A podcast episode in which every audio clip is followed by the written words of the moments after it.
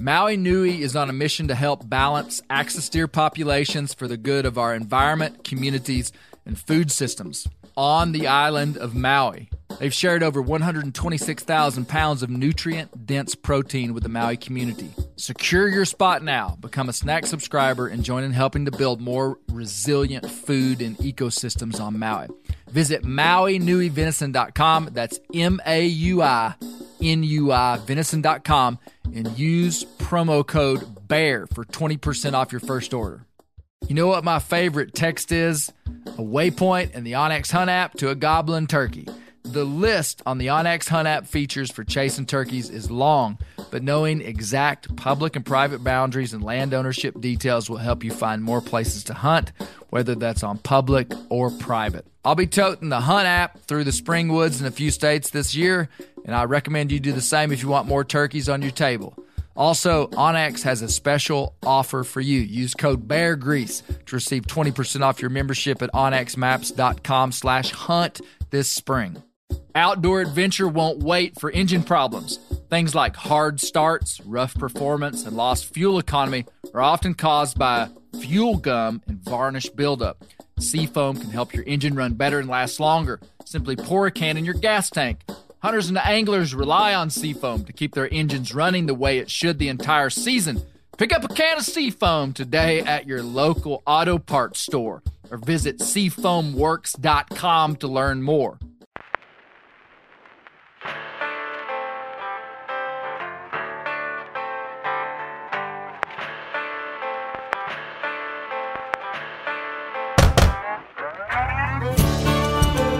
My name is Clay Newcomb, and this is a production of the Bear Grease podcast called The Bear Grease Render, where we render down, dive deeper, and look behind the scenes of the actual Bear Grease podcast. Presented by FHF Gear, American made, purpose built hunting and fishing gear that's designed to be as rugged as the places we explore. That is a, a heck of a lineup of coonskin hats You know, right there so on that today, set of antlers. today, last render that we talked about Crockett, I had everybody wear a coonskin hat. Would anybody like to wear a coonskin hat? I was actually going to bring my own, oh, Yeah, but I didn't. You know, I didn't know the quality of y'all's hats. Oh, Well, that's, want to that's mix tier them up. one right mediocre at best. I- mediocre at best. I just I didn't want to be outmatched on coonskin hats. Yes, the uh, the guy who made those coonskin hats could not be trusted. So I hear I hear rumor that he's got four more that he's been making for about six months. we're gonna do something with these hats at some point. And hey, speaking of coon hides, last night, two nights ago, I Big news. I had two dogs. I had so I have a squirrel dog that runs loose all the time. Tim. He is the most responsive dog to human mind, will, and emotion that I have ever been true. around. Like you can be like thinking something and kind of glance over to it, and he'll be like, "Oh, we're we're talking about that." Like he's just he's hyper. He's in tune. He's Yeah. hyper in tune, like ridiculously in tune. So he runs around and he's normal. My my really good squirrel dog is so good I can't let her run loose because she'll just hunt herself to death or end up, you know, running off. She gets So- treed on things for hours at a time every time she's off. So a few days ago, I turned her loose just to let her run. In the summer, I just let her run, and I like to keep my neighbors in check. Um, I like for dogs to just be treed for hours, just like close to the house, just to let people know that this is not suburbia. Just when they, this is when you think they're going to start showing up Just to eat. right when they Yeah. think they're going to Yeah, I start mean- paving the road and putting in nice four hundred thousand dollar houses and stuff. I want people to come down here and try to buy land and be like, man, there's some hillbillies. Have you ever had one of your dogs tree a squirrel down here at the marina, like uh, 200 yards down the road, where the yeah. Yes. where the yes. sailboat is? Yeah, yeah. Over that's yeah, that's the way we like to keep this place. I've got we've got some boats on our road far, far from any river systems or lakes or oceans. That's when you know you're living right. Yeah, that's right. So so I, I had Tess running loose and she's my good squirrel dog. And about 30 minutes before dark, two nights ago, I hear both of them just on a hot track and get treed. And they're up here in what I call the possum funnel. I, I've got on this land that I've got here, which isn't a big piece of land. those dogs tree possums in like one spot. And there's no rhyme or reason. There's no big den trees. But if they get treed and it's a, on a possum, which they tree a lot of possums, they'll tree within a 50 yard radius. It's, I, I don't understand why they always tree there, but Tim was treed hard. Tess was right there. I mean, it was just beautiful treeing. And I was busy and just didn't even bother with them. At least an hour and a half, and I'm being conservative. It was probably It's closer true. to two hour. I mean, it was when I wanted to go to bed at like closer to eleven. They were treed hard, continued to be treed hard out there. And I was going to bed, and I told Bear John, my son, I said, "How about you go feed those dogs and go shoot that possum out of the tree that they got treed?" And he said, "Dad, I'm not interested in shooting that." and so I went out to my truck and got my DEET because man, if you walk in these woods right now, Yep. you will be covered in ticks. Yep. And uh, and chiggers. And so I went out to the truck and sprayed down with DEET. This is like right before I'm going to bed. And I just am trying to retrieve my dogs. Take my 22 because right now in Arkansas, it's war on varmints. Yep. Trying to save turkey Chickens. poults and chickens. yeah, we've had chickens, yeah, we've had chickens, that's it. serious predation this spring on our chickens. Oh, yeah. And I go out there, and Tim and Tress are just treed hard, and Tim is extra pumped. And I shine up in this incredibly bushy tree. I didn't think I was going to see it, Brent. And sure enough, there's a coon there, Yeah. which is the first time they treat a coon. Tim, the squirrel dog, he is. N- He should be Tim the possum dog. He loves possums more than anything. you can hear it in his voice when he treats the possums. Squirrels are a distant second. Pack rats are third, and number four is a coon. And anyway, speaking of coonskin hats, I and I shot that coon out. Well, So- Excellent. I think there's another angle to this story.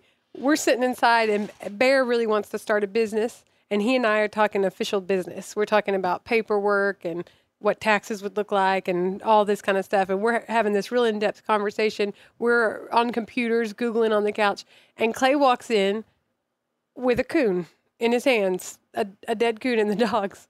And we look up, and I don't even. I don't even pause. It's like, yep, Clay's got a coon in the house.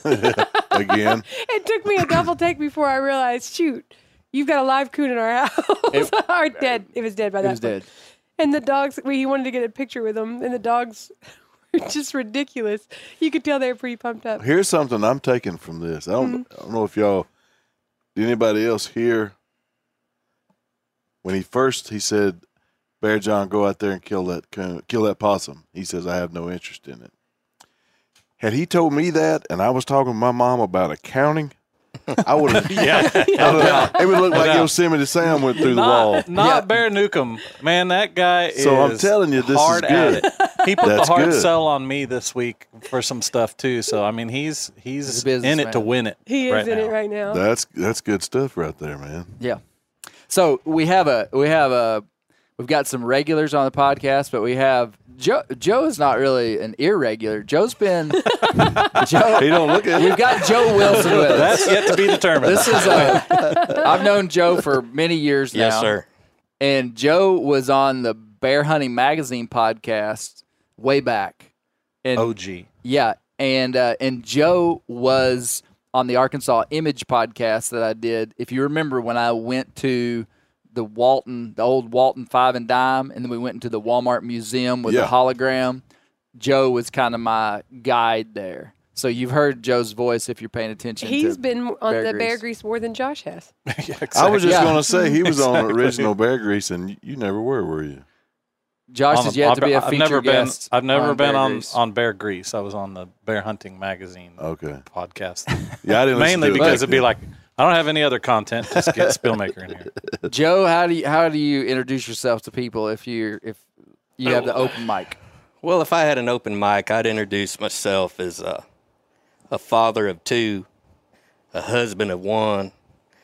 I've got two dogs right now. It's driving me crazy. I just got a new puppy a week ago, so I'm I'm a little bloodshot in the eye. But what was the saying that Dave Crockett said? He said that he about an accident. No, about his yeah, about the accident. Well, he just said that his fame came on him completely by accident. And so my fame has come on me completely by accident. so uh, you know, Clay knows this story, and I doubt the listeners do, but I throw the world champion squirrel cook off here in Yeah. Northwest Arkansas, and and it come to me straight up by accident. Hey, we got okay, listeners out there. He just dropped the bomb. Joe is the founder of the one and only World Championship Squirrel Cook-Off. And it come to me by so, accident. so tell Clay. me, tell me that. So I was working in downtown Bentonville, and and uh, for the listeners who aren't aware of what that could be like, it's it's kind of like a Norman Rockwell painting. it's uh, brick buildings, old buildings. It's where the retail giant started of Walmart. And I become sociable with a lot of people walking by. And the lady who's in charge of downtown Bentonville cornered me one day, and she said that Andrew Zimmern from Bizarre Foods had contacted them and they wanted to do the Ozark edition. And I was the guy that they wanted me to fix this deal. And so this is uh, a week after our football coach, Bobby, or uh, Bobby Petrino, Bobby Petrino. had had a little accident. The accident heard around the That's what- world. yeah. Yeah, exactly. he, he had had a little accident. And so they You have to Google that, everyone. No, they don't. you do. so they started questioning me on things they wanted to see, and they wanted to see a rabbit hunt, and I said I can do that. And they wanted to do a bear hunt, and I said I know some people, and Clay was part of that. And uh, wanted a gig for suckers in the river. I said I got that covered. And they said we want to do a crow hunt because our research shows that people in Arkansas eat crow. now, mind That's just you, me on a regular basis. now, mind you, this is a week after our football coach had had some sort of accident. right. And I said, ma'am, you're mistaken. I said, we really don't eat a lot of crow. Matter of fact, we don't eat any. And she said, no, sir, our research says that people in Arkansas eat crow. Mm. And I said, well, I've cooked crow before and we ate it, but we'd been drinking and people said that it tasted pretty good. So we could cook crow. And they said, what about squirrel? Do you do squirrel? Oh, yes, ma'am. I said, matter of fact, we cook the world champion squirrel. And she says, How do you know? And I said, Because we throw the world championship. She said, When is it? I said, When y'all coming? he didn't. He didn't have a World Championship Squirrel Cook-Off. Is that when it started? Yeah. Andrew Zimmern came? yeah. Oh, that's silly. I didn't know that. Didn't she either. said like August 11th, and I said, "You know what?" It just happens to be That's when we're when we having do the cook. and she said, "No kidding." I said, "Yeah, that's when it is." And so as soon as I got off the phone, I started scrambling. And, What was uh, the date approximately? It was in August of 2000. No, no, no. The the that she was calling. it was in. August. She called. Oh, she called. It's probably June. Yeah, I had Okay, about so you had two a couple months. Dang, that still ain't no time, man. And so I scrambled, got on the phone, and I called people, and I had teams from seven states show up, and we had 24 teams. And at that time, I thought to have a judge at a squirrel cook-off, they needed to be certified by like the governor. So I had a district judge, county judge. I had real judges, so that way I knew it was fair.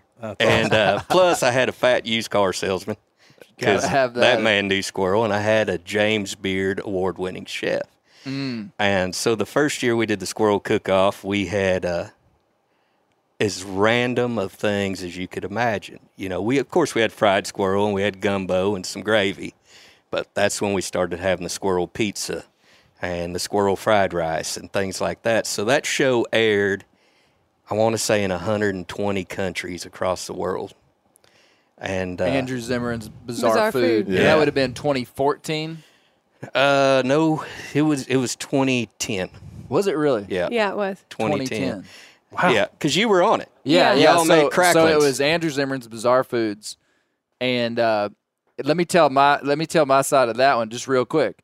I had I had those people called me. Andrew Zimmern's people call me, and it's just I, I don't have any exposure to media at all during that time, and they say, "Hey, we want to do a show." I'd never heard of. We didn't watch TV. I didn't have. I'd never heard of Andrew Zimmern. And this person says, We want to come to Arkansas and we would like for you to kill a bear on October 1st. That's You're easy. like, okay, no problem. And I was What like, color? Now, what do you mean you need it on October 1st? And she's like, well, that's when my crew will be in Arkansas and we need you to kill a bear. And I was like, ma'am, I can't guarantee that we can have a bear that day. But I remember very vividly what I said to him. I said, now tell me about this Andrew Zimmern in this show. I said, because if you're looking for a bunch of hillbillies to make fun of, you got the wrong guy. Like I was like, I, I came in pretty super hot. I was super suspicious. And then the woman was like, "Oh no, no, no! Andrew is so respectful of people's culture." And then as I did, like I watched the show, I was like, "Oh, this guy's Oh really yeah, cool." yeah. So that that was well, and then the short version of our bear hunt was I just sent out like an APB to all my buddies, and I said, "Hey, if you kill a bear on October first, call me," because that was close to opening day of season, maybe even the opening day of season. And uh, one of my good buddies, Trey Clark, Yep. killed a bear on October first, and uh, and I called Andrew Zimmern's people, and they like made a beeline from Northwest Arkansas down to where we were hunting. Big, huge film crew. Oh yeah. and they filmed us do everything in the world. We made bear cracklings out of that bear. But this goes on the same show that the World Championship Squirrel Cook-Off is on. Yeah, well, you know, another part of that is when it come down to the crow part, I had to fill this slot. And so I was friends with Phyllis Spears, and Phyllis Spears did Arkansas outdoors cooking in a Dutch oven. Yeah. She'd cooked everything with a face, you know. And uh, so I called Phyllis and I said, Phyllis, I'm in a bind. I got I got to do some crow hunting and I got to cook a crow. And being the sweetheart that she is, she says, Hun, do I need to bring my own crow? And I said, It probably wouldn't hurt, Phyllis. so we go right down the road from us, and we had sh- shot crows. We really had never hunted crows. We'd shot some, you know. And so we get out there and we got a crow call, and we're calling and calling, and that spy crow comes a you know who I've heard is really good at a crow The call? scout. Yeah. You know who I've heard is really good at a crow call? Who's that? Steve Rinella. He's an ace. I want to do more crow Mm-hmm, hunting, but so that old scout comes flying over, and uh, one of my guys is a little loose, and so he started letting it fly at the scout. So that meant Yeah. there's no more crows gonna Yeah. come. So that producer, I bet you remember him, his uh, real s- slimy, Long- greasy hair, long, long black kind of. smoking a big cigar. Yeah, man. he he filmed comb over the movie he traveled the country looking for the comb over capital of the world. Actually interviewed donald trump long before he was president. Is that right? so he says what do we got to do to get these crows? I said man we got to load up and go to the store. So we went to the largest uh, outdoor provider down in rogers and walked in there with three shopping carts and we bought bull blinds we bought electric collars a fishing pole just in case we needed it all new camouflage and some camping gear. Because they were fitting the bill. Plus some decoys. And uh, we showed up and could not get a crow but phyllis had a stunt crow in the back of the truck. And we launched that thing up and filmed some good b-roll a couple times and uh, What do you mean she had a stunt crow? she brought three processed crows and three fully feathered crows in the back of her big Dodge truck. Like not alive. no, no. It Wow. didn't know that it was part of the show. okay, okay. But uh so Phyllis Hollywood. Phyllis made for the listeners who've never ate crow. I want to turn your nose to it because a crow, their legs are the lighter color meat and their breast is the dark color meat. And I don't know what a Kansas crow or a South Dakota crow is, but an Ozark crow eats a lot of dead armadillos on the side of the road, right? yeah. and uh, she made a shepherd's pie, and then she made these little cuts of crow breast, which she had marinated, and they tasted more like beef than beef does. Huh. Now I've ate pretty near any animal I've ever seen, and I, I enjoy it. But my nemesis would be sweet potatoes. I can't stomach them. You eat a crow, but Man, can't we're down just sweet learning potato. all kind of stuff. I couldn't stomach a sweet potato, and she made that shepherd's pie, and I had to dig through the sweet potatoes to get to that crow meat. Uh, but to put icing on top of this cake here, crow meat is worth the eat. It's it's good stuff. Food of fun. So that show aired in 120 countries, and just like your son, I thought I could make a dollar off this deal. So I decided I was going to sell Squirrel Cook-Off T-shirts, and they were 20 bucks a piece. And come to find out, I, c- the shipping to Australia is more than 20 bucks. Yeah. So I lost at that deal. Hmm. A lot of overseas orders, huh? lot- Well, typically the orders would come in about two o'clock in the morning, and they were always for four X's. Mm. Because I think when that show aired in the middle of the night, there was some chubby guy eating Cheetos. he was like, squirrel cook-off. he was wanting a T-shirt. So, since it was so famous, the next year we got the front page of the Wall Street Journal, and the Wall Really? Wow. the Wall Street Journal come to Bentonville. The mayor wasn't happy. He thought he thought uh, the Wall Street Journal was going to run us through the mud. He said they were an East Coast bias deal, and they were going to put that hillbilly element on the deal.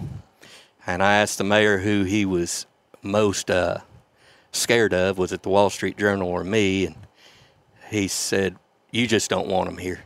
He said they've spent a lot of money making this town what it is, and we don't need that reputation.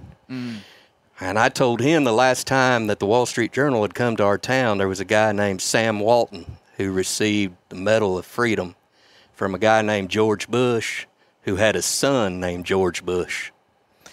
And if it took a redneck and squirrels to get us back on the front page of the Wall Street Journal, somebody wasn't doing their job. and uh, so we carried it on, man, and, and we've we've done it for a reason that's more than humor. Uh, we've we wanted to show the world that we could take smallest of game and turn it into the biggest of meals. And some of the things, Clay, you've been there a couple times.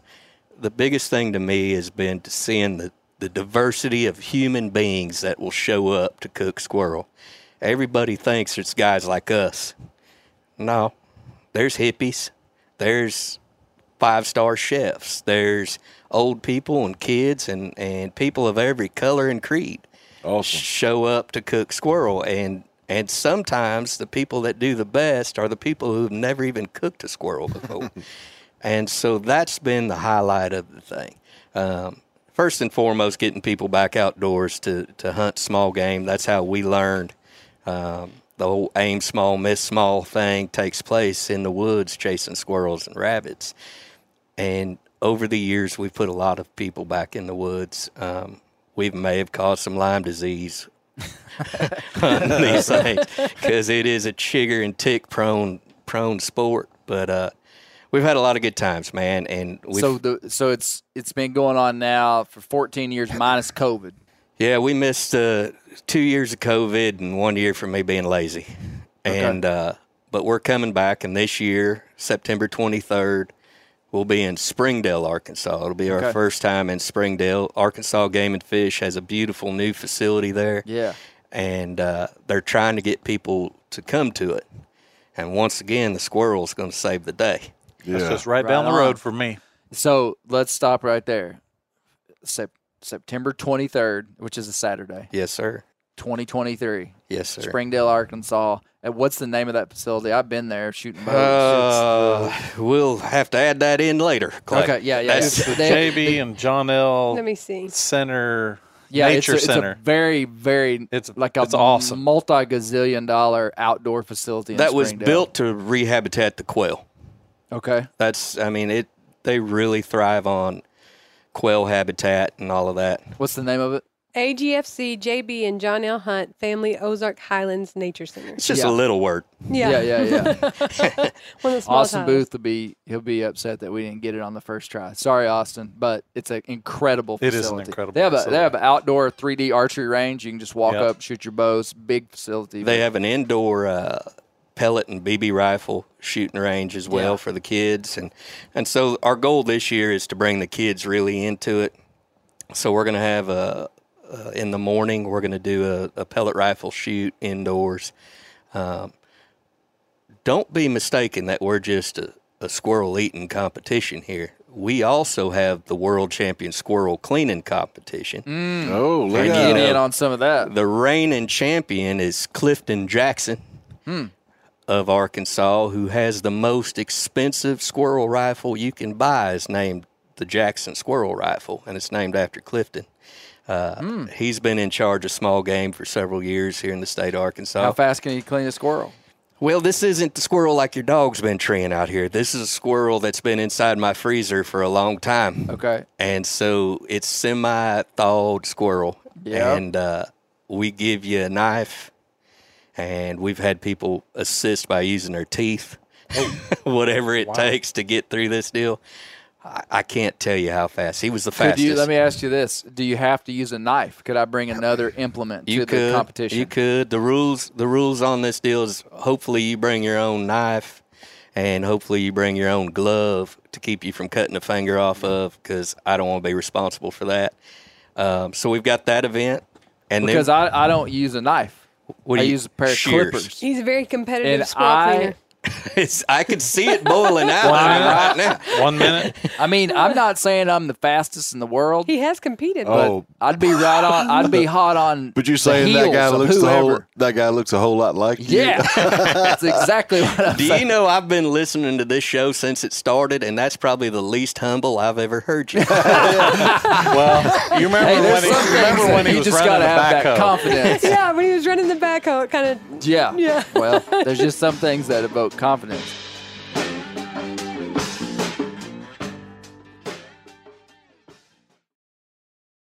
Whitetail Institute launched the food plot revolution in 1988 with a concentration on research and real world testing of forage products specifically for whitetail deer.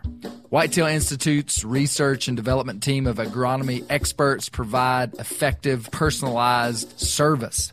I've been using Imperial Whitetail Clover for a long time in a food plot back behind my house. In 2007, I killed the biggest buck of my life over an Imperial Whitetail Clover small quarter acre food plot. Imperial Whitetail Clover is the only clover scientifically developed through years of selective breeding. Clover Extreme genetic stability provides extreme cold tolerance, disease, and drought tolerance. It really does. Clover is coated with Whitetail Institute's Rain Bond, a polymer coating added for enhanced seedling survivability. They have an exclusive offer for Bear Grease listeners 15% off Imperial Clover when you use the code BEAR at whitetailinstitute.com. That's whitetailinstitute.com and use code BEAR for 15% off. Ready to win Mother's Day and cement your reputation as the best gift giver in the family? Give the moms in your life an Aura digital picture frame preloaded with decades of family photos. She'll love looking back on these memories and seeing what you're up to today. Even better, with unlimited storage and an easy to use app, you can keep updating mom's frame with new photos, so it's the gift that keeps on giving. And this is not a joke. Juju Newcomb has an Aura frame, and we share photos, and they're incredible. Also, my mother in law has one. We have them. They truly are really good, really high quality. The Aura frame is easy to set up. It takes just two minutes to set up a frame using the Aura app. It also adjusts the display depending on light levels in the room to maintain the true color of your photos. For real, the digital screen is amazing. Right now, Aura has a great deal for Mother's Day. Listeners can save on the perfect gift by visiting auraframes.com to get $30 off plus free shipping on their best selling frame when you use code BEAR, B E A R, BEAR. That's auraframes.com. Use code BEAR at checkout to save. Terms and conditions apply. The old timers say that the turkeys start gobbling when the leaves are as big as squirrels' ears and the red buds start popping. And we're about there. And we are there in the South. The onX Hunt app is one of my most valuable tools in the spring woods. With tools like coniferous versus deciduous tree distribution layer, you can save time by locating edges or transition areas of mixing habitats from home. Find an area like this with water in close proximity, and more than likely, there will be a goblin turkey nearby. Knowing the exact boundaries of private ground ensures I stay on the right side of the fence, but can easily find public ground to go see if I can't strike a gobbler. If you do get one to sound off, using compass mode and waypoints will help you pinpoint his exact location, allowing you to move in and make the perfect setup to bring him right into your lap. Download the onX Hunt app today. You'll be glad you did. onX has a special offer for you. Use code Bear Grease to receive 20% off your membership at onxmaps.com slash hunt this spring. So the other event is the world's hottest squirrel wing eating competition. Oh, Hottest. Oh. Look I at didn't know like- squirrels like- had wings. Taste heat. Oh yeah, this is Pepper uh, hot. Yeah, Pepper hot. This is uh, we take the hindquarters of the squirrel and and bread them up, deep fry them, and then we pour molten lava of some Carolina Reaper and whatever else somebody grew in their Oh, man, garden. That set that- the woods on fire. yeah, and uh, that's a hilarious event. I bet. to, Nice, to nice. sit there and watch. So we'll have live music. Um, So Vin- let me describe, and you can fill it in. But Yeah. like, like when I've been there before, it wasn't at this venue. But if you have a team, which you could, anybody could have a team. you bet.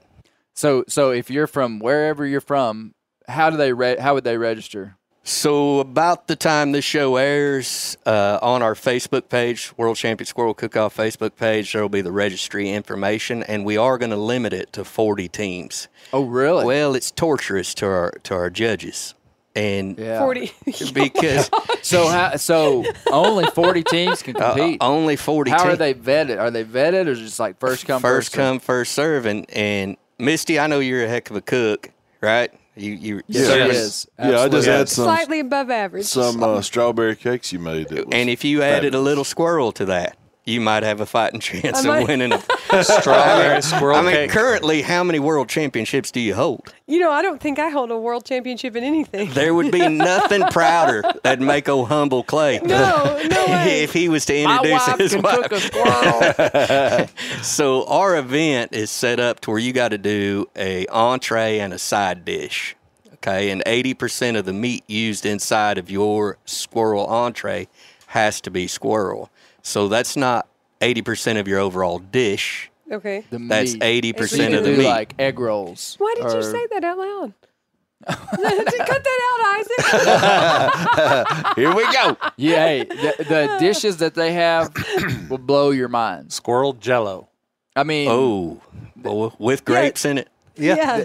so Acres. so okay. I was, I was I was gonna describe. the- the- You you would you would come to this event and there would be if you have a team if you're one of the 40 teams you would have a booth. Yep. And there would be time frames during the day when you had to have meals cooked. But you also cook kind of for the public for, Yeah. for whatever you want. I mean, yeah, it doesn't as- necessarily have to be squirrel. If you got a good porcupine recipe, you're more than welcome Who to whip it out. and people are just kind of wandering around talking to the chef it's always real fun to just go around and just ask people like what are you cooking and you know a lot of people i've never seen more squirrel costumes and like get up from people just random people They'll not dress even up. the not even the cooks just people It's kind of like when Star Wars comes out. Yeah. It's like the hillbilly version Yeah, of Squirrel Star Wars Com. I premiere. I guess I need, I guess I need to start making some squirrel hats. Squirrel co- Yeah. squirrel costume. Squirrel com. Squirrel com, yeah. That's good. I'm so Squirrel glad I bought instead of rented. So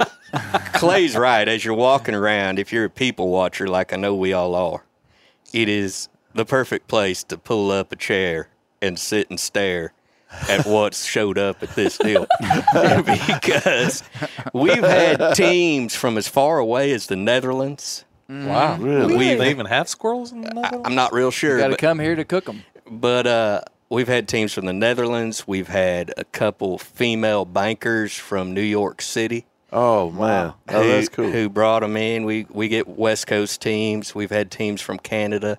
We had a judge from Italy Really? come to do this, and and so why I'm saying this is this ain't no joke. This is the real deal. When we crown you as a world champion, You're the world champ. you should never serve that squirrel on a paper plate again. That's what I'm talking about. there you about. go Uh, it's fine china. So you're doing an entree and a side dish, and your side dish should pair with your entree.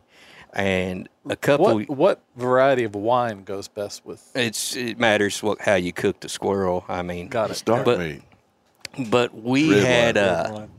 Up until a couple years ago, it was kind of blind. I give you a, a styrofoam box, you put your groceries in there, it turned it into the judges, and then I'd open up the box and give them to the judges, and they'd say, "What is this?" And I'd say, "I have no idea." Squirrel. and uh, so now we give the teams the opportunity. They put a three by five card inside that box, and it'll describe what dish they've turned in.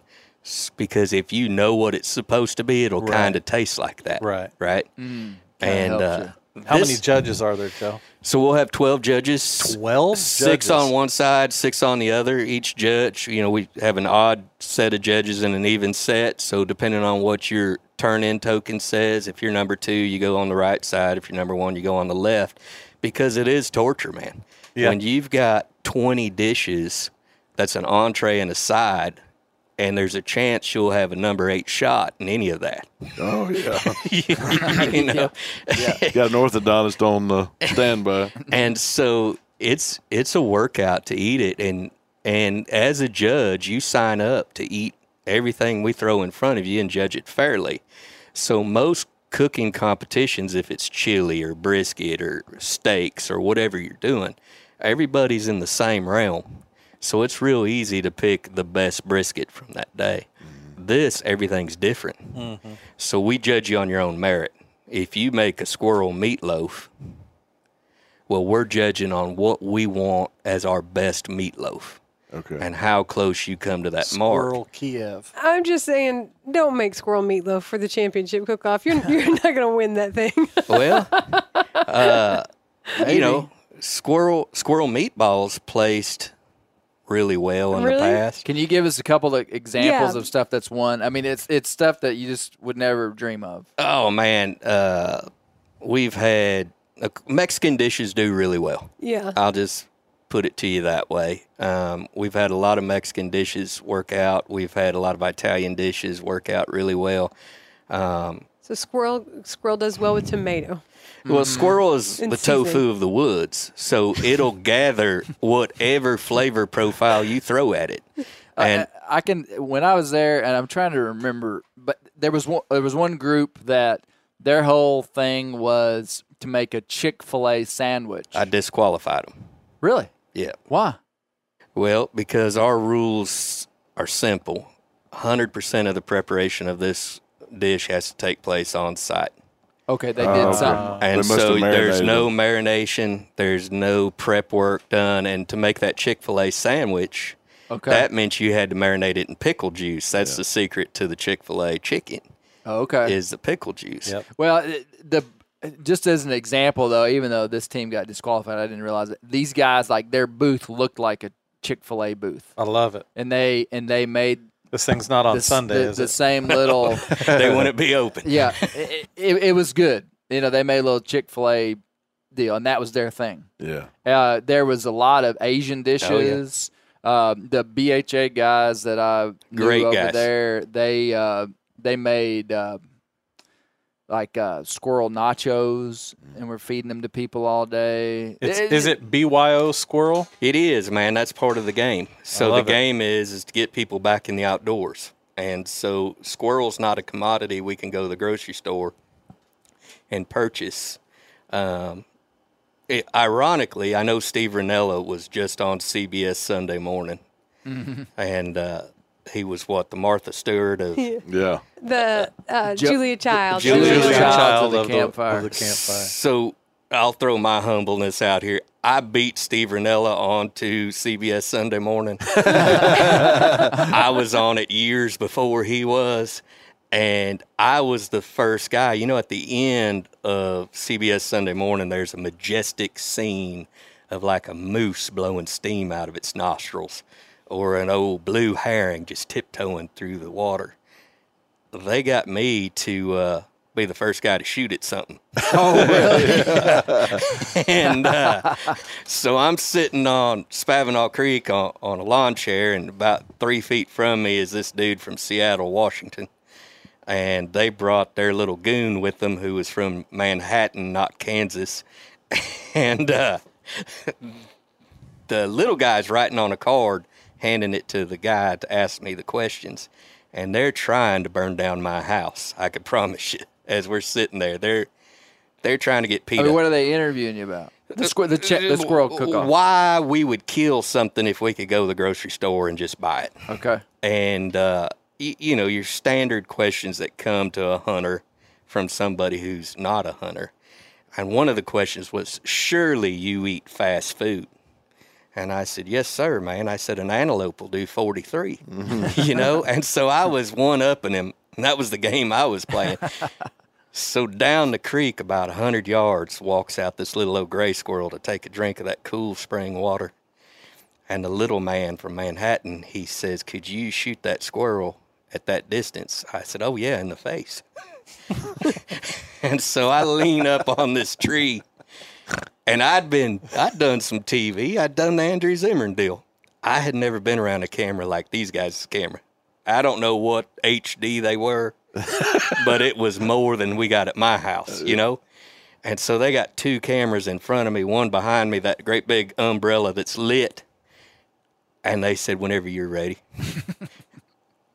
and so I breathe in one, pow, I shoot and I've killed hundreds upon hundreds of squirrels.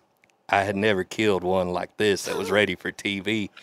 As that bullet just barely nicked him, he goes, and like a three toed sloth, this thing is grasping at stones, crawling, playing it up for the movies. Oh no! And the guy says, What are you feeling? What's your emotions? I said, I'm pretty upset. He said, About wounding that animal? Man, I missed it clean. I said, I'm upset because I don't get to cook it for you. and my mind's just running through on every excuse I could come up with because I thought the day this airs is the last day I'm going to be able to walk into my house, you know? And uh, they cut it. They, they, they cut it out.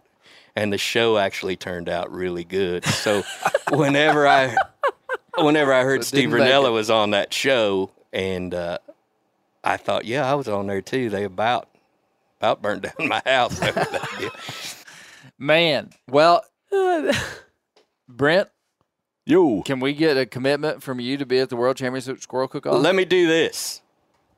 I've got seat number one over there on the left hand side that I'll put you down in the judging spot if you'll accept it. 40 squirrels. Mm. I'm there, pal.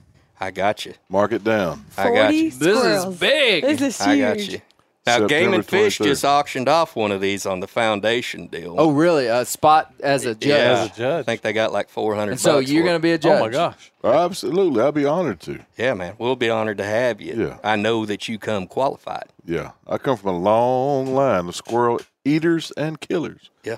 yeah. So, hey, expect this. If you're coming from a long distance, you should probably look for your hotel room because we've got multiple things happening that weekend. And so go ahead and get you a hotel. Uh, the event starts at nine in the morning, should be wrapped up by about 4.30, but we'll keep you busy all day looking and, and laughing. Does it cost money to get in? Clay, I would never charge anybody for a good time.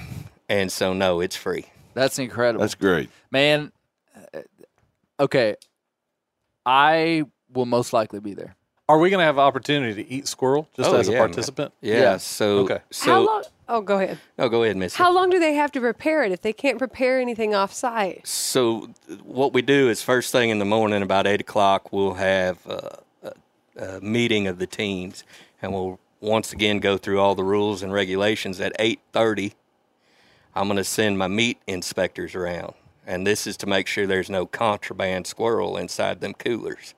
You know, don't be fooling me with some rabbits. Okay.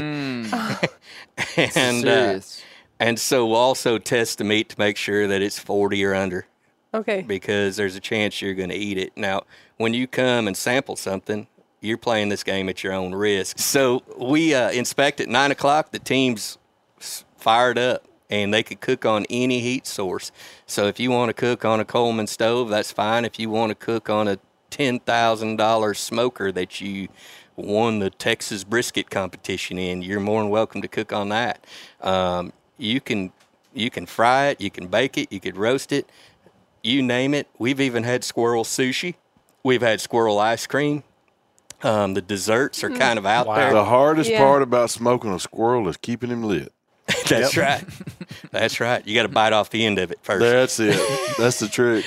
and uh, we hope to have, if, if anybody's listening and they have something, um, a group or somebody that needs a little bit of, of support, uh, you can contact me, and maybe we could get you a booth set up at that deal as well. So you'll have some vendors. Got to uh, have some just like vendors. yeah, local people, vendors, and outdoor stuff. organizations. Y'all know if we lose one generation of hunters, where we're at as in a trouble. country, we're we're in trouble. And so y'all show and and everybody who does it the right way is is doing God's work on this deal because we're just a vote. We're inches away from losing our kids in the outdoors and and so if I could help promote our youth in the outdoors, if I could help bring back an old timer that used to love squirrel hunting, if I could get him drugged back out in the woods, um, then it's worth it because I could guarantee you, Clay, I ain't never made a penny on this deal. And I don't want to tell my wife what we haven't had because of it. um, so it's that important. And and seeing these urban people show up and have their nose pointed up in the air when they get there, and by the end of it, you watch them walking around nibbling on a squirrel leg or something. Yeah. It's it's that's my success story. Man, I think what you're doing, Joe. I mean, I, I, I I've called you a hero before for putting Yeah. this thing on. It, it's, I mean, I, I absolutely love it. just like Dave Crockett, uh, I stepped into this deal by accident, but it's given me some opportunities. You know, I was telling Brent earlier that uh, I've got a nonprofit organization that we travel around the country and we feed firefighters, police officers, first responders a ribeye steak dinner, and that's off a bovine. That's not off of a squirrel. and uh, Squirrel ribeye. we we've made uh, forty thousand ribeye steak dinners across the country That's amazing. to Steaks for sheepdogs. steaks for sheepdogs, and uh, our goal is to show community. You could not get along with somebody. There, there's certain people in this country you may not like, but you'll eat at their restaurant. Um, breaking bread is really the secret to to neighbors and friendships and all that. And we can always have a meal and work out our issues. That's whenever your guard's down, whenever you're eating, especially good food. And so, uh, six years ago in Dallas, Texas, a bad guy showed up. He, he killed a bunch of police officers. I seen an opportunity for me to slide in there and try to make a change. And uh, we've we've helped people. We'll never win the fight. It's impossible to make everybody appreciate that we have sheepdogs out there taking care of us.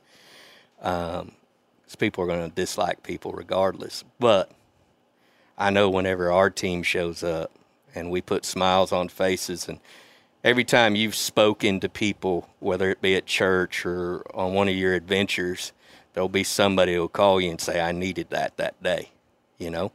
And that's that's my trophy is we'll leave a community and I'll get a phone call and there'll be someone I've never met before say, You don't know where I was at that day. And when you showed up and fed us, it gave me a, a clearer view that we were still together as a country. And I'm not saying I've saved anybody. I just know that we've touched hearts through ribeye steaks, some really good mashed potatoes, and some dang good green beans. And- Do it every time. man, that's incredible. Steaks, steaks for sheepdogs. yes, sir. That's awesome, man. Yeah, I appreciate it. And and you know, there's, it's we're a hundred percent volunteer organization. Um, I don't know how how I have the gas money to show up here today because everything I do is for free, you know. But we're born with the with the last name. It's kind of our brand. And I've listened to your stories about your boy being left out in the woods and, and all that. Well, he's a Newcomb, and uh, I've got a last name of Wilson. And so I wanted to give my kids a solid foundation, a brand name. My last name given to my kids should be able to give them some opportunity to where people would know, well, Joe was a good old boy. So maybe that acorn didn't fall far from the tree on, on his son or his daughter. And uh, I, I don't know if this is going to work or not, but I'm going to give them the easiest path to people believing in if they say it, they're going to do it. So that's kind of how I stand on that deal. That's, awesome, man. That's good stuff, brother. Hey, tell us about uh, and this isn't a sales pitch for Joe's spice thing, but it is. Oh shoot! Let me get Wilsonshire this, sauce. the, the tell sales me, pitch. t- tell me about. I, I've It's got good stuff. questions. Joe just handed me a bottle when I left uh, left him the other day, and I was like, "What is this?" And he said, "Put it on anything; it'll taste good." And man, it does. Wilsonshire sauce is a is a craft Worcestershire sauce. See, you had a hard time saying it too. Yeah, yeah. So I woke up one morning, same show, CBS Sunday morning, and uh, they had the top five hardest words for an American to say. One of them was squirrel, and I already had that covered. And the other one was that Worcestershire, right? really. Worcestershire. your sister's I thought I said it really pretty good there. Worcestershire. and uh, so I thought, well, maybe I could do better. So I read the label on that Lea and Perrins, and I went to three different grocery stores, bought some stuff, and it kind of looked like a lab inside the house. I kicked everybody out and said, "Leave me alone. I'm inventing something." and uh, in my shop, I've got a fermentation refrigerator, like most of us do. Well, yeah, of course. and uh, I filled a big old jar full of a concoction. And about a month, I went out there and looked at it and didn't look right. Second month, heck, it looked even worse. Third month, it had grown a big skin over the top, and I hit it with a blender, took a tablespoon of it, drank it, sat in my chair, woke up in the morning, and I hadn't died. That made me hungry. And so I bottled 20 bottles of it. I sent it around the country to people that I knew would appreciate it. And Mark Lambert, who's a seven time world champion of barbecue, I gave him a bottle and he won an event with it. And he says, I need more. I says, You're in trouble. It takes three months to make it. And after about two years of him prodding me, we made uh, Wilsonshire a commercial thing, and we've sold thousands of bottles of it. But you know, right here in the state of Arkansas, we've got Townsend Spice and Supply, and they're out of Melbourne, Arkansas, little small place, and and they make all the rest of my seasonings. And I brought y'all some seasonings because if you're going to eat, you might as well make it taste good. That's So where can we buy Wilsonshire Uh, you Wilsonshire could, sauce? If you could spell it, you could go online and just type it in, and you'll find a place that's Man, got it. Josh, it's hard to describe. You, you you you get a bottle of what you realize is Worcestershire sauce, Right. and you're like, how often do I use Worcestershire sauce? I use it all the time. Dude, My you, wife you have drink it. got to. When- when- when try- this it's deal's not done- normal. If you want to flavor something, I Oh, mean, yeah. if you want a good, uh, you know, there's there's what is there five flavors? This got the There's- umami in there. there's- yeah, that's that's the the umami is Well, the his- his savory Worcestershire flavor. sauce- That's the great best way to It- get it. It doesn't even make sense because you eat it, you drink it, or you put. You don't drink it. I drink. I drank mine right out of that little. Clay, that little in a nipple. jar. We're gonna have a drink don't- after don't- the show. don't. Clay's got like Anyway. a rabbit bottle that he just licks It- on. it's good. It's good. Hey, we have uh we got we got a segue here. We got a segue. Big segue. let's do big big swing. Davy. Davy Crockett. Davy Yeah. Y'all ready? Crockett. I've heard of David Crockett. Listen, you guys di- don't know it, but y'all have walked into a trap. Every one of you. I felt Because like we that have a quiz. for years. I have a quiz Oh, for Davy man. Crockett episode number David. 2. David. So Crockett. now, ding, ding, ding, ding, cue the music. We're now on a game Down, show. down, down, And I'm going to see if y'all actually listened. All, every time I tell like Josh to come, Brent to come, I'm like, did you listen to the podcast? You know we listen to and they're like, yeah. And I'm like, Yeah, whatever. Whatever, dude. You didn't listen to the podcast. yeah, sure we did. Okay, so uh, I have seven questions. Lay it on me. The first person to answer correctly gets one point. You will be charged with Do- keeping are your we raising own our score. hands or are we just blurting it out? blurting it out. okay. Hmm. You will be charged with keeping your own score, but it'll be a buddy system. We will be I've already got six. monitoring I got your monitoring you. All right. It's going to start out easy and get progressively harder. Okay. Okay.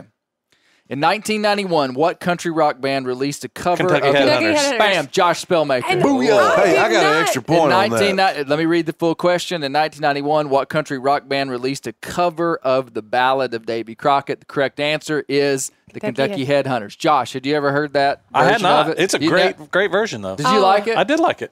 Listen, Had you heard it, Joe? Oh yeah, many times. Yeah. I have a bone to pick with you. It is the version. You know, I- I grew up in Hatfield, Arkansas. You know, I heard that version before and watched the movie, the video. Like I remember as a kid, All the people with the coonskin. there was this channel. Like we had five channels in Hatfield, and then one day all of us got eighteen, and one of them was more music, which was CMT. this. It was this video. It showed music videos. MTV was not allowed in Polk County, so that was like my first experience in with Polk music. County, like it, they wouldn't let it. Yeah, it air? wasn't. You couldn't yeah. get it there. You could not get. Oh, wow. eventually, people got satellites, and you could get it on satellite. Okay. Uh, but you couldn't get it like it was not allowed. So, so I hadn't seen music videos like everybody else, and the Kentucky Headhunters came on there, and man, that guy had. Oh, the side big jobs side and, whiskers. Oh, and yeah. I mean, my brothers and I, when they would come on, we loved it. One of those We guys was from videos. Leachville. Really? Is that Arkansas? yeah, up in Mississippi County. Okay. Yeah, the bass I don't- player. Well, I am not surprised. Okay. Did did y'all like? Like that wasn't played at y'all's wedding. It was Come kind on. of a it was kind of a new trick I did. Played the song, but then described what Yeah. was happening. Did you like that? Yeah. A visual So what I didn't smorgasbord. what I didn't put in there was when the drummer got up from the drum set to chase the bear, he actually went and turned on this little handmade auto drummer. Like it, it was a joke. Mm, yeah, I like he- remember he, that. He, he like jumps up from the drum set, but the music's playing, so the music like the drum keeps going, and they had to figure out a way. you know to what's fix funny is when you said that, I thought, well, who's drumming now? you actually I thought that. did. I did. Well, okay, so in the music video, there's like a handmade, hand drawn little little box, and it says it says manual drum and auto drum, and he flicks it to auto drum, and then jumps out the window and chases the bear. Yeah, Okay, I, I didn't even think anything about that. When uh, Josh is a deep thinker. Elvis, this is a thinking one of the game. Elvis movies, he was singing a song and he wanted the Jordanaires to back him up while he's riding his motorcycle down the road. They're like, Elvis, you can't have the Jordanaires singing. He said, Where are we going to put him? He said, I guess the same place where the folks are playing the music. he's riding a motorcycle and singing. All right, question number two. I, I, I'm gonna ask. I know that one you of the questions to you're going to question- ask. I know one of the. That's not fair because we're all going to answer at the same time if we know it. Okay, just answer the question. Okay, what state was David Oh, I knew you were gonna ask born in? Well, Oh, I mean, I got the answer. Go, in, go no, I. I- So it was Tennessee before It- it, yeah. was as it was tied into North Carolina, Okay, right? does anybody? but this is not. it was not called the correct Franklin. Franklin. Franklin. Franklin. So you Good were on the right Josh. track. I was trying to Yes, remember. I I knew that was. I knew that question It was going to come up. yeah, it's couldn't what is remember. now Tennessee, but at the time it was considered the state of Franklin, Four or five years, which was said. like four years when there was a state named after Benjamin Franklin. Well, he oh, it was named after Benjamin Franklin. That's what I, didn't I think. Is there another Franklin in American history? well, Not I I'm sure there's several. Yeah, it was- No. it was No, there's only one. Franklin. I'm sure. I'm sure. Yeah, yeah, one of the founding fathers. Franklin it was, It was Richard- yeah, and Richard so Franklin. everybody like even the song says "born on a mountaintop in Tennessee," and the the complicated version is well, it actually wasn't Tennessee when he was born there. But th- so, It is Jo- now. did you get that right? Nothing Franklin. right. So you got two right. Two. He did say Franklin. Josh, wow, the score is two to zero. Okay, at what age did David Crockett's father, Twelve. John, Ah, I was going to say it. first bond him out to work? You know, I have never thought about that. Had I thought about You would've- bonding out my would've kids, I would have gone into tons of debt. Yeah. You I wish you could rent I them mean, I right got out a- to the credit card I company. got a son who is will work anybody under the table, and I should have bonded him out years ago. You should you should see if you can work something out with Visa or Mastercard just to have him work good directly for them. Brent Reaves with the correct answer, twelve. 12. You know what I learned? So a good way to approach American history to me, just trying to understand what was going on, is when you're when you're uh, looking into this stuff. You just kind of learn about how life was by these details that don't seem to make a lot of sense or, or aren't that relevant. But what I learned inside of this is that it was extremely common for people to bond out their children, like have them like go live with people. Here's was something that I thought was interesting. I thought, you know, at 12 years old, now we think about that. That is a that they're still a child for almost 10 more years, really. yeah, But I, I looked up several different things that I that I researched said that the average lifespan of somebody back then was like 38. Mm. So that's a really a quarter. Uh, yeah. Somebody's already lived a quarter of their life by the time they're 12. It's time he got up and made something of himself. I mean, That's a good way people to were think getting about it. married at 13, 14, 15, Yeah. 16. Yeah. Really, I mean, I was like kidding, but I mean, Yep. that's really it's kind of wild to think about. But.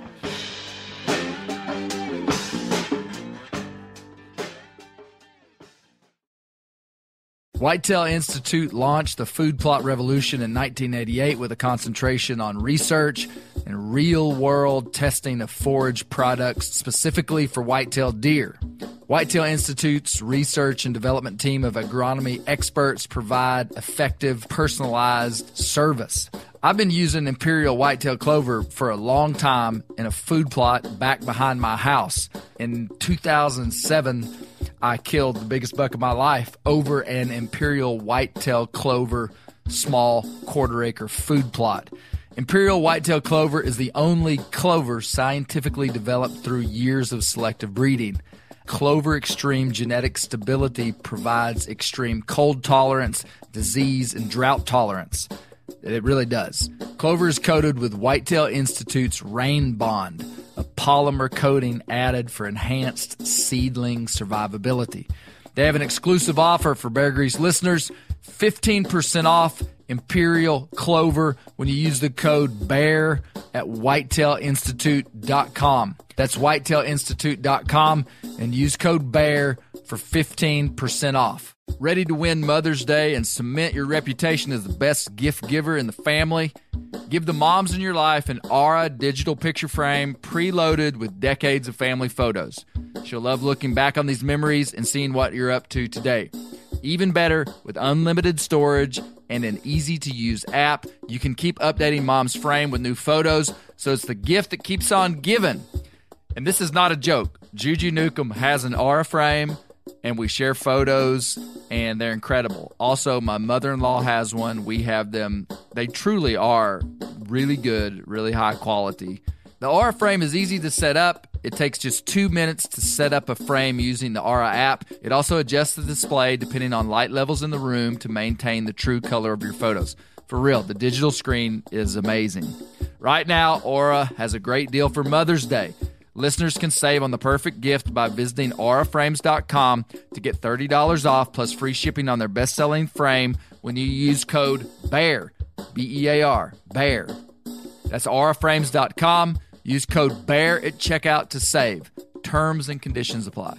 The old timers say that the turkeys start gobbling when the leaves are as big as squirrels' ears and the red buds start popping.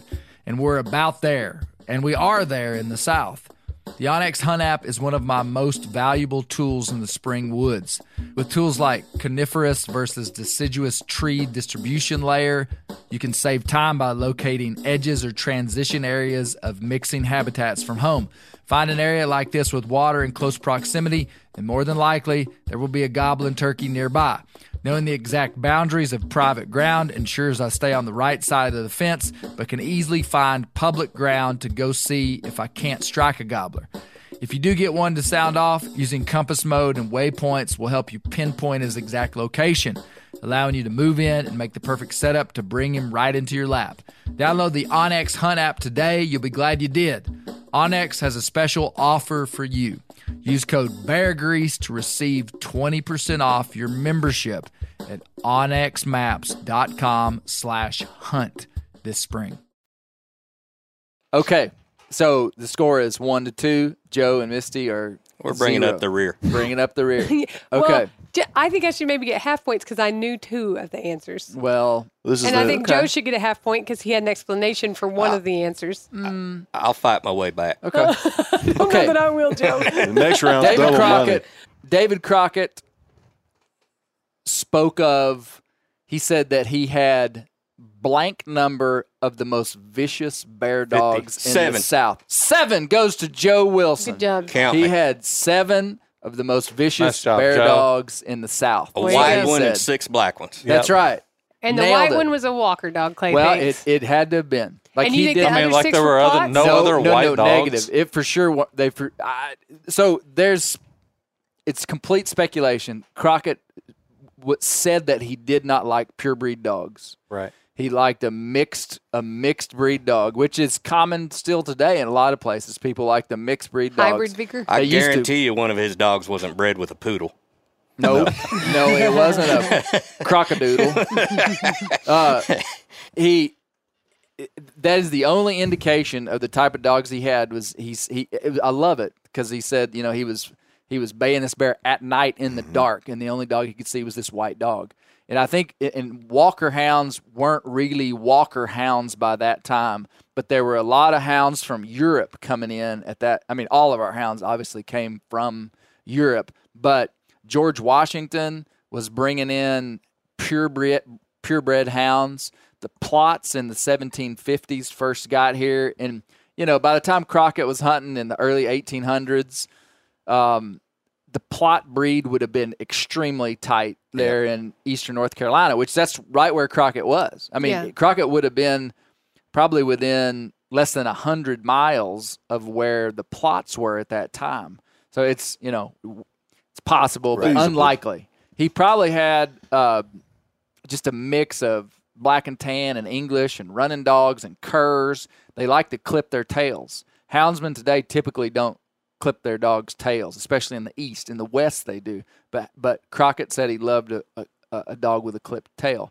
Um, later, we're going to see uh, in the next episode, we're going to hear about the most famous painting of Crockett, which was done in Manhattan, New York. And the painter, back in those days when you painted someone, you actually just had to stand there and they painted you. So it was like a days long thing. Right. And uh, he wanted a picture of himself. I'm, I'm spilling the beans. This is like my favorite part of the next episode. Are you sure you want to do that? This is the one where he's tipping the hat. Yes. Yeah. Yeah. Yeah. That one. That- and I hadn't talked about it yet. So good job on that. Uh, No extra points. he, Yeah. he uh, half Yeah. point Half to point. Joe Wilson. one and a half, two one. and he, uh, the guy was just painting some random dogs on there, and Crockett was like, "No, no, no, no, no. We got to go find some dogs that look." No, no, no. This is what it was. The guy was painting these purebred dogs that he had got from somewhere in New York. And Crockett was like, "Nah, we got to find some dogs that look like Tennessee Bear dogs." Yuppie dogs. They went to the streets and got these mongrel dogs and brought them back in. And Crockett hmm. was like, they look like it. Yes. Here we are. Question number four. Phil, this is a fill in the blank question. This is a quote from Crockett. He said, If a fellow is born to be hung, he will never be drowned. And further, if he is born He for will not be blank, even flour barrels can't make mash of him. Nope. Let me read it again. Dr- If a uh. if a fellow is I'm trying to remember. This is one of my favorite Is it quotes. drown? No, no, no. Well, listen, you're looking for a word, but this is one of my favorite Crockett quotes. He said, "If you're born to be, if you're born to be hung, you'll never be drowned." Oh, I explained that today to Yeah. my Yep. son. I love that quote. He said, "If a fellow is born to be hung, he'll never be drowned." And further, if he is born for blank, even flour barrels can't make Congress? mash it. Congress Oh, is correct. This Yeah, guy. I knew I knew it was in there. Yeah, three. I'm gonna listen three, next time. One. I listened to the podcast One. once at regular speed and t- a second time at one and a half No, speed. So really? it all You can got listen to buried Clay at in one there. and a half. I listen at 1.25. I can't get 1.5, that guy at 1.5. That's pretty I impressive. mainly listen to it because I like hearing the. yeah, it's so fun. Yeah. Uh, I think a podcast is totally ruined if you What- have to I up the agree. speed. That's what I'm a- What do you? I'm a one X guy. Yeah. I, Is, that- is that like too. this? This film has been edited to fit to format your screen. You remember Yeah. when they used to do Oh that? yeah. Yeah. man. I I actually wish I could do that to people. Yeah, like in real life conversations. Kind of speed like, this up a like, little here, bit. let's You're just pointing dot, at dot, dot. Josh when you did that. Yeah. So Crockett, in, in Crockett's biography, I think it's important to note this. So Daniel Boone, I, I made this statement like four times because I think it's important. Daniel Boone became this American archetype. Daniel Boone was like a generation before Crockett. Boone, we have this image of him that's really pristine. And I think it's partly because we never really saw Boone's humanity from his own voice. Yeah. There were all these autobiographies of Boone were lost or destroyed. And so Boone is kind of this mysterious guy that we never actually heard from him in his own voice. And Boone has this kind of mythical figure because of that. Crockett was so genuine, vulnerable, and real in his autobiography, I think it is detrimental to him. And uh, the autobiography is laced with political stuff. And, and it kind of bugged me because it's like every time he was talking, he would say, "But then, but at that time, I didn't know that one day I would be great and sit amongst the greatest men of the world." Like he he uh-huh. kind of Yeah. was self-aggrandizing Yeah. quite a bit. because he still had an agenda of being president. Absolutely. Yeah. And Yeah. so he, you know, I was thinking about this through the show. When you're a state representative, you're there for two years, Yep. right? And so as soon as you get elected, you're trying to get reelected, which is kind of a flaw in our whole deal. If you gave those guys a five year term, maybe a single five year term, that way you're not worried about getting reelected and self promoting as much as you are taking care of, of your folks in business. in your region. Don't Yeah. bring common sense into this. I'm Joe. sorry. I'm sorry. Yeah. But that, that's how that's how I got it. And, and you know, you talked about him being a self promoter. Yeah. I mean, he would be a star on Twitter or Yeah. YouTube or whatever. Yeah. That's Yeah. that's who he was. Yeah. So Well, he was always bringing he was always bringing up his political career inside his autobiography. And that's probably why people don't like him. Like that's the legacy. He, Well, if that's his said it autobiography, that's the legacy. I said it before. If he'd had a good editor, an editor could have toned publicist. him down. Mhm. I mean, I, I'm being honest. I think a lot of people might write something like that, but it goes through so many. They would be like, "Hey, that sounds." People said that to me before. Believe it or not, Joe. Uh, uh, they've been like, "Hey, when you say it like that, it sounds But I wonder this way how or that." I wonder if that correlated to the style of the time though. and I agree. When you had to be the loudest, when the loudest Yeah. guy got heard. Yeah. or that he was a southern fr- frontiersman and everybody in the east thought he was going to be an idiot regardless. Yeah, From the cane. yeah. He kind of had a, a chip on his shoulder. Yeah, he had to fight his way through and I I, I Well, don't- it, it, it was style of the time. And and what we heard from Robert Morgan is that Crockett like emerged as you know some would say America's first big celebrity that mm-hmm. someone that was famous Right. in their own time that knew about their fame that interacted with their fame had plays made about them had a global bestseller book and he the way he talked and the way he communicated impacted like the re- the next hundred years of literature, and and he probably wasn't the only one. Like it, but he was a big voice inside of that. So, like him just being verbose and talking about himself and jumping the Ohio and whipping wildcats and all this stuff, like I don't think he was the one that created that. I think he heard people like that on the American frontier. But he was the first guy that had a mouthpiece that was on it. talking like that. Yeah. And you know, I think he kind of he liked that, and he probably took it a little. and then it gave probably one of the greatest storytellers of all time, Sam Clemens. Yeah. Gave Mm-hmm. him a catapult Yeah, to to move on and be Mark Twain. Did he Yeah. ever learn to read? Crockett. Yeah. Yeah, he did. Did I miss that? Was yeah, that you in missed this that. one? That was question number. Well, the next question was Okay, where did Crockett learn count to it. read? Well, when you when you ask it again, I'm gonna ask it like, did he ever learn to read? Is that really one of the Yes or no? questions? No, it's not. It's Kennedy. not. Can- Bam!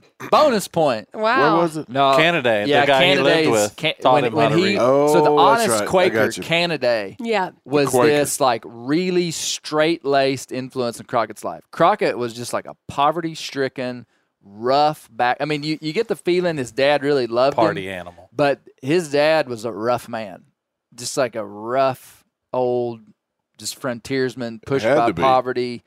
Was constantly running from being bankrupt and crisis after crisis. His dad had grist mill. Man, pretty much in American history, if you read about, here's a hot tip: if you're reading about American history and you see, and then they borrowed some money to have a grist mill, guaranteed it's going to get washed away in a flood and cause them to go bankrupt. Gonna be Every sad. time. happened to Boone, happened to Crockett, happened to every single person that ever had a grist mill. So don't get into that business. But but Kennedy was a big influence on Crockett that Yeah. kind of and there's been people like that I identified with that. Like people I, I made a statement about how people outside of your immediate family when you're in this influential age really do influence you. I, I know men that and not that your family does something wrong, but you're just family. It's like you come out with this worldview from your family, and then you kind of you see there's other ways to do things. Okay, question number five: What European capital city did Crockett almost sail to at the age of 14? Paris. Wrong. London.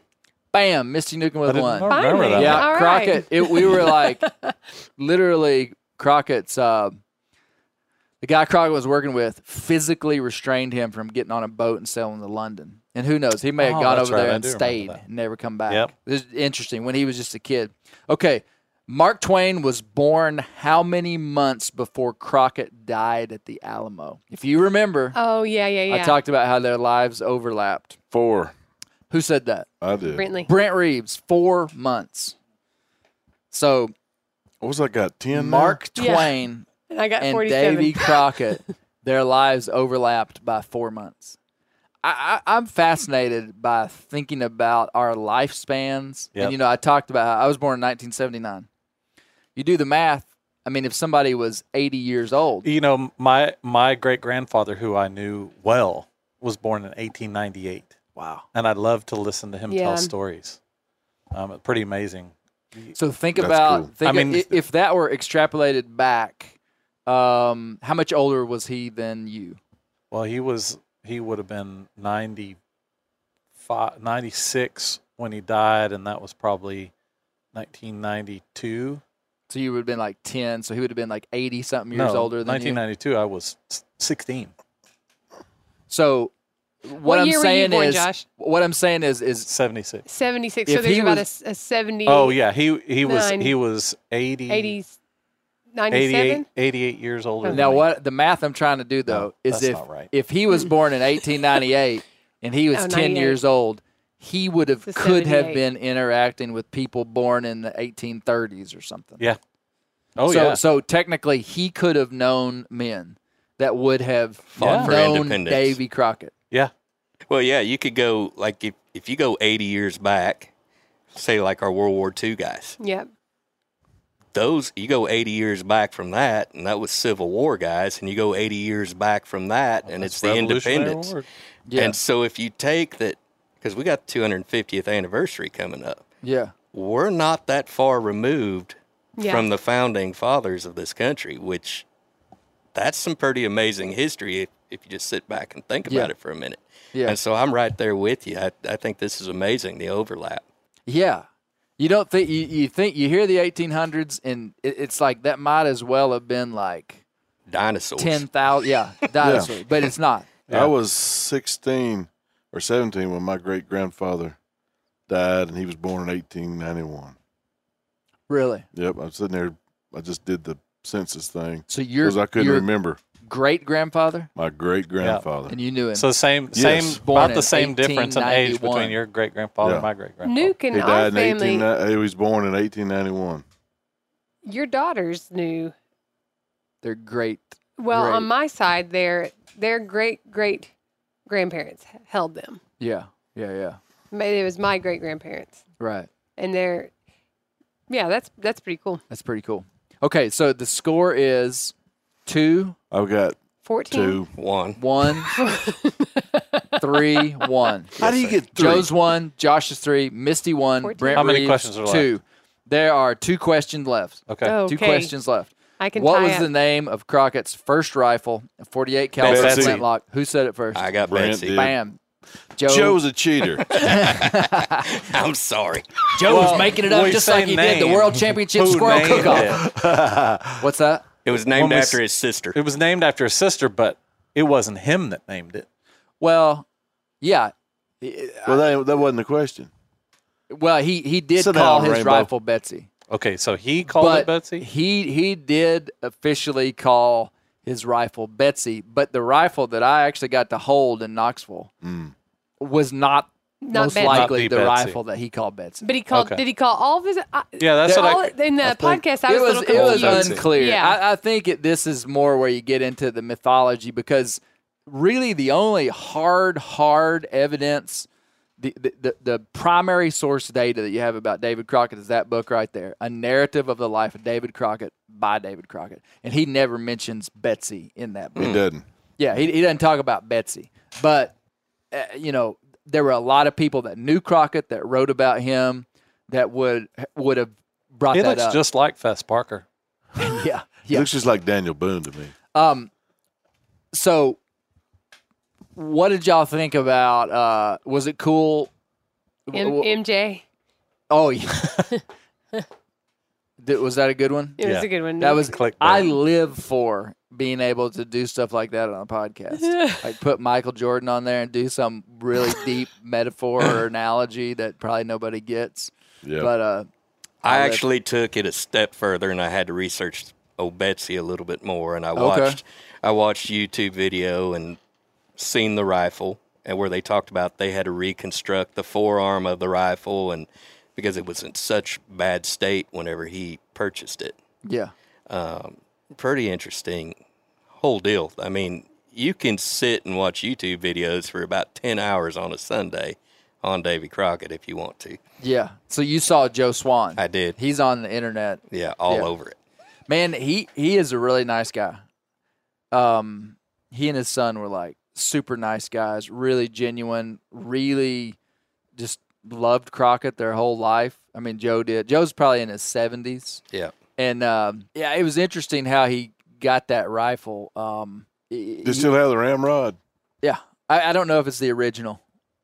What They- would you say would be the thing that you have in your possession that would be as close to him owning that rifle? Hmm. Anybody? Does anybody got a piece of history? You know, now this doesn't count totally. Somebody else can go after me, but in some ways it does. Right behind you, about three feet from you, is a flintlock muzzleloader that James Lawrence gave me. My my old time hero. He's still alive, uh, but he gave me that his old Hawken 50 caliber several years ago. That's special to me. It happens to be a flintlock, just It'd have that to one. be my our family Bible. It was printed in 1836 and was it's got dates in there written of of people born in the, in the late 1700s when they purchased that Bible and started writing the Reaves family history in it. And I've got that. That would be That's pretty big. What an Yeah. interesting yeah, that question. is That's pretty big. obviously my wedding ring. Yeah, I was gonna say. I was gonna say my wife's wedding ring has has diamonds from my great grandmother, Mm. both my Oh, maternal that's and nice. paternal grandmothers, and one from me. Mm. I've got an old single shot 410. It's a fold over, like you could put it in a saddlebag. It's got a notch in the in the butt stock where the trigger guard slides in there. oh That my great grandmother used to shoot at rats in the dairy barn. All right, all That's and uh, I've got that hung up on the wall. I think that's family history wise. That's probably the most important one that I got. Short of my grandpa's cowboy hat, that means a lot to me as well. But Nice. That's a good question. So the score is Brent, three. Misty, 14. one. Josh, Three. You're still three, two. Wow, that's So- a lot for seven Josh questions. I thought you said you had seven questions. How did you get? Th- where'd you get a third question? I just answered one right. you you did not. Joe, went- uh, you've got two. Joe's got two. I've got three. You're a cheater. That's seven. Okay. Calling you out. Wow. Wow. Them's wow. fighting words. words. Words. If it okay. if that was a lie, I would. Final fine. question, and this would be a tiebreaker potentially, or we may just have to go for a tie, or Slam if dunk for Misty. if Play somebody the drop, Phil. Okay. In the podcast, I talked about what part of the bear did Hunter's and Crockett's time, Bladder. Bam, Joe There Wilson. Joe used to transport the rendered barrel Yep, oil? that was a And the answer was a dried bladder. bladder. That's True a tie. story. You got to We're go to So we got a, we got a three three part tie. Misty, can you think of a question, a tie breaking question? Yeah, what about with. Uh, can, can I just go ahead and ask it? Yeah, th- this is tiebreaker. Whoever gets it wins. Who's tied? I'm thinking Y'all about. three, or No. tied? We're all tied. He's got two. He said I still He's got a two. cheater. I think he's got three. I How got many three. questions have we had? Nine questions. Nine- Where did we nine get out of seven. I don't know. I don't know. you got a question? When was he jilted? And by who? When? When? Oh or wow, I don't even know the answer to that. I don't know. Yeah, that was Uh, a big her- deal. That It was, was a her big name deal in the was- podcast. that was the Quaker oh, guy. Did, did it say what year? No. w- He was seventeen. Was he seventeen? Mm, You're I don't think we a got into dates and, on that one. And I- his I'm not about her dates, name okay. was started with an L. Inc- I'm okay, I, I got one. the night before his wedding is what, What- I would have what- That's true. What is the name of Crockett's first wife? Polly. Josh There's the winner. Spielmaker's our winner. You know what Everybody he give him a get? He's going to get applause. a, That's all I get get a is bottle of round Wilson. Shire. That's Right on. Wilsonshire. The winner gets a bottle of Wilsonshire sauce. Yay! Hot There You're you gonna want to eat this tonight. That was You're worth gonna want it. to cook with it That You're gonna want to worth cook it. with it, Josh. and it's you got to drink it And depending now. how you behave, I'll autograph it. hey, Joe, Joe's face is on the bottle of Wilsonshire. Yeah. and I love it. I love it. It's got a cowboy hat, big mustache. yeah, man. It was, a, it was the right marketing move for your face. Can I tell there, you my favorite part of the podcast? Yes. My favorite part of the podcast was when he showed up when he was I don't I don't remember what but after he had worked for Kennedy. 15. Is that after he worked for Kennedy when he when he had the forty dollar bond Mhm. and he walked back and he set it down in front of his dad and his dad said, I don't have the money for that. And he said, I took care of it. Yeah. I, I was like, that that's the kind of thing that like well, first of all, it, it it pulls at the heartstrings a little bit because I love the the sacrifice and commitment. I mean, this is for a dad who bonded you out. Yeah. You know what I mean? Yeah. But just the the commitment and then the the lack of I mean, he could have done it and been been, you know, held a grudge about it, but he didn't. And uh and I love that it said that his dad who was who repeatedly was referred to as a, you know, the the what was the name of the the the Irish Ulster Scot. yeah. Yes. Yes.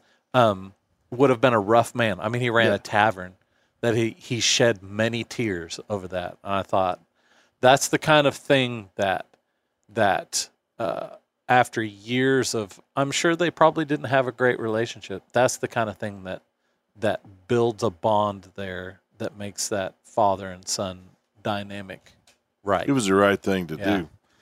And I, I'm, I go back to that, talking about that too, Josh.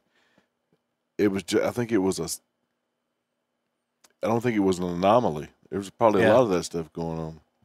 He was just unfortunate enough to be one of the, out of that litter of nine, wasn't it nine, Mm-hmm. that, that had to go pay that off. So I think it was the right thing. I to felt do. like uh, so every uh, most people, maybe not most people, a lot of people would know the high points of Crockett's life. Uh, When you're trying to tell a big story like this, you know, there's some things you, you just have to leave out, and some things you want to add in. I felt like everybody knows a lot of the big Crockett stuff, but his childhood, actually, what made him who he was, I felt like was really important.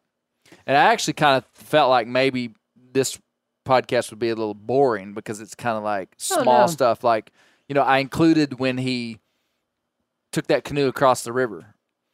He included that in his autobiography. Basically, I just went through the autobiography and included most of the, not maybe not even most, but some percentage of the stories. I wanted to include the stuff about his dad. I wanted to include the stuff about him coming home and no one recognizing him. You remember that? Yeah. Mhm. Like he, he walks back into his own house, Yep. gets a room from one of his family members, sets down at the table, and one of his sisters Little recognize sister. him. Because he I had thought that was- matured so much. Yeah. Yeah. Yeah. And and he in Crockett, to his own detriment, always showed his cards Yeah. in a genuine way. He said he said when they embraced me and my dad embraced me, even though he was mad at me when I left, and he said it made me wish I had never put them through all this stuff. When Crockett was jilted the day before his wedding. And and I'm saying this because the next episode you see Crockett's blunder, which Crockett did kind of screw his life up eventually. Um, Wow, that's good, effective. Uh, yeah, yeah. little foreshadowing. Yeah, that there. was yeah. Um, Tune in next he- week. very but effective. Crockett, uh, like when he talked about getting jilted, I listened to that part today, and he went into great detail, vulnerable detail in his autobiography about Really? how it hurt him when this this woman left him. Like literally the day you would have before the thought wedding. back then they would have just brushed over it like, oh, no big deal. He was a man just like any of us. yeah. and and I that's what's cool about Crockett. You don't know that stuff about Boone. Nothing. It's a Right. mystery. It's a mystery what went on with Boone and and but Crockett you see him full full scale and he represented a, an archetype really of manhood in America and the frontier that I believe today is still active, for better or worse.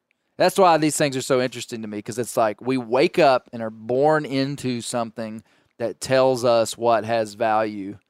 And that's why I think this stuff is interesting to look back at why we think the way we think. And obviously, people like us, eh, people connected to uh, hunting specifically, but just rural America. And it's not just hunters that are connected to Crockett.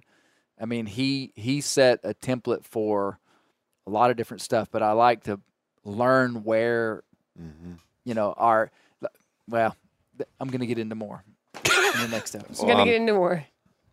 Yeah. So, closing comments, Joe. It's been great to have you, man. Really Yeah, great and to have I- you. So Uh, it was so good hearing about the squirrel cook-off, September 23rd, Yeah. Springdale, Arkansas. Man, be there. Brent's going to for sure be there. Yep. I've got a trip, but I think I'm going to be back by that time. Well, we'd So- love to have all your listeners, and like I say, they could pay attention to that Facebook page. That's I'm old school. I don't have all the other ones, All right. but on Facebook, you could look up the the World Champion Squirrel Cook Off. And um, hey, could I give? We also have a podcast. Yes, absolutely. Our podcast is called Cooking Up a Story, and we try to put faces on common people. And because so many people get overlooked, we, we don't pay attention to the guy that makes the donuts. We, we don't know who that person is. So we drag in common people and we dig deep into their start of their life all the way up to current. And uh, we get better because of it. So It's a really neat podcast. Yeah, yeah. Uh, what was the one you sent me? I sent you the Donut Man. Yeah. And so I had a curiosity why every time I went to the donut shop, there was an Asian guy making my donuts. And come to find out, they're all Cambodian. And this guy had survived the killing fields. He was a Buddhist monk. He uh, was enslaved several times in his life. And he prayed to Jesus, wound up in New York City, and become an American as a Buddhist. That episode is phenomenal. It's, uh, yeah. And, and Joe, he, he, he's, he's giving you the short version, which is good. But basically, Joe just said a stereotype that anybody in America would probably recognize that a lot of donut shops are run by Asian people. I mean, that's not like, that's just, it, it happens. Joe went to his local donut shop and just interviewed the guy that owned the shop. This, this is a short version. And this guy has the most phenomenal story you've ever heard in It's your life. It's amazing. Yeah, I mean, this guy needs a movie. Yeah, He- what's his name? Lang Tang, Lang Tang. and uh, It's called. What's it called? it's cooking up a story, and that episode is The podcast is cooking up a story. The episode is Donut Guy, Donut Guy. and It's Phenomenal. I mean, that's how we look at people, Sure. right? That's the guy that pours the concrete. The or that's the plumber. That's the mailman. Yeah. Yeah. And and we've surrounded ourselves with all these people. And back in time, I'm saying when I was a pup, we knew those people's names. Right. And one of the problems with society right now is you push a button, you buy something, you don't know nothing about it. Yeah. You don't even know the guy that dropped it off on your front porch. So we're trying to find common people who have exceptional stories, and unless we sit down with them, those stories are lost. So that's that's the game we're Everybody's got playing. one. And then the guy across from me wearing the overalls, man, how about his show? Yeah, man. Y- This week, this him on the country live with payroll. Brent Reaves, Squirrel Dogs. Squirrel dogs. Talking all about them. Get you prepped up for going to the World, World Champion. That's right. Championship. Good stuff. Great, Great. show, man. Looking forward to the rest. We getting into the Alamo? We will later. Gotcha. It's getting close. All right. Keep the wild places wild. And get your Ow. Wilson Shire sauce. Break out the case.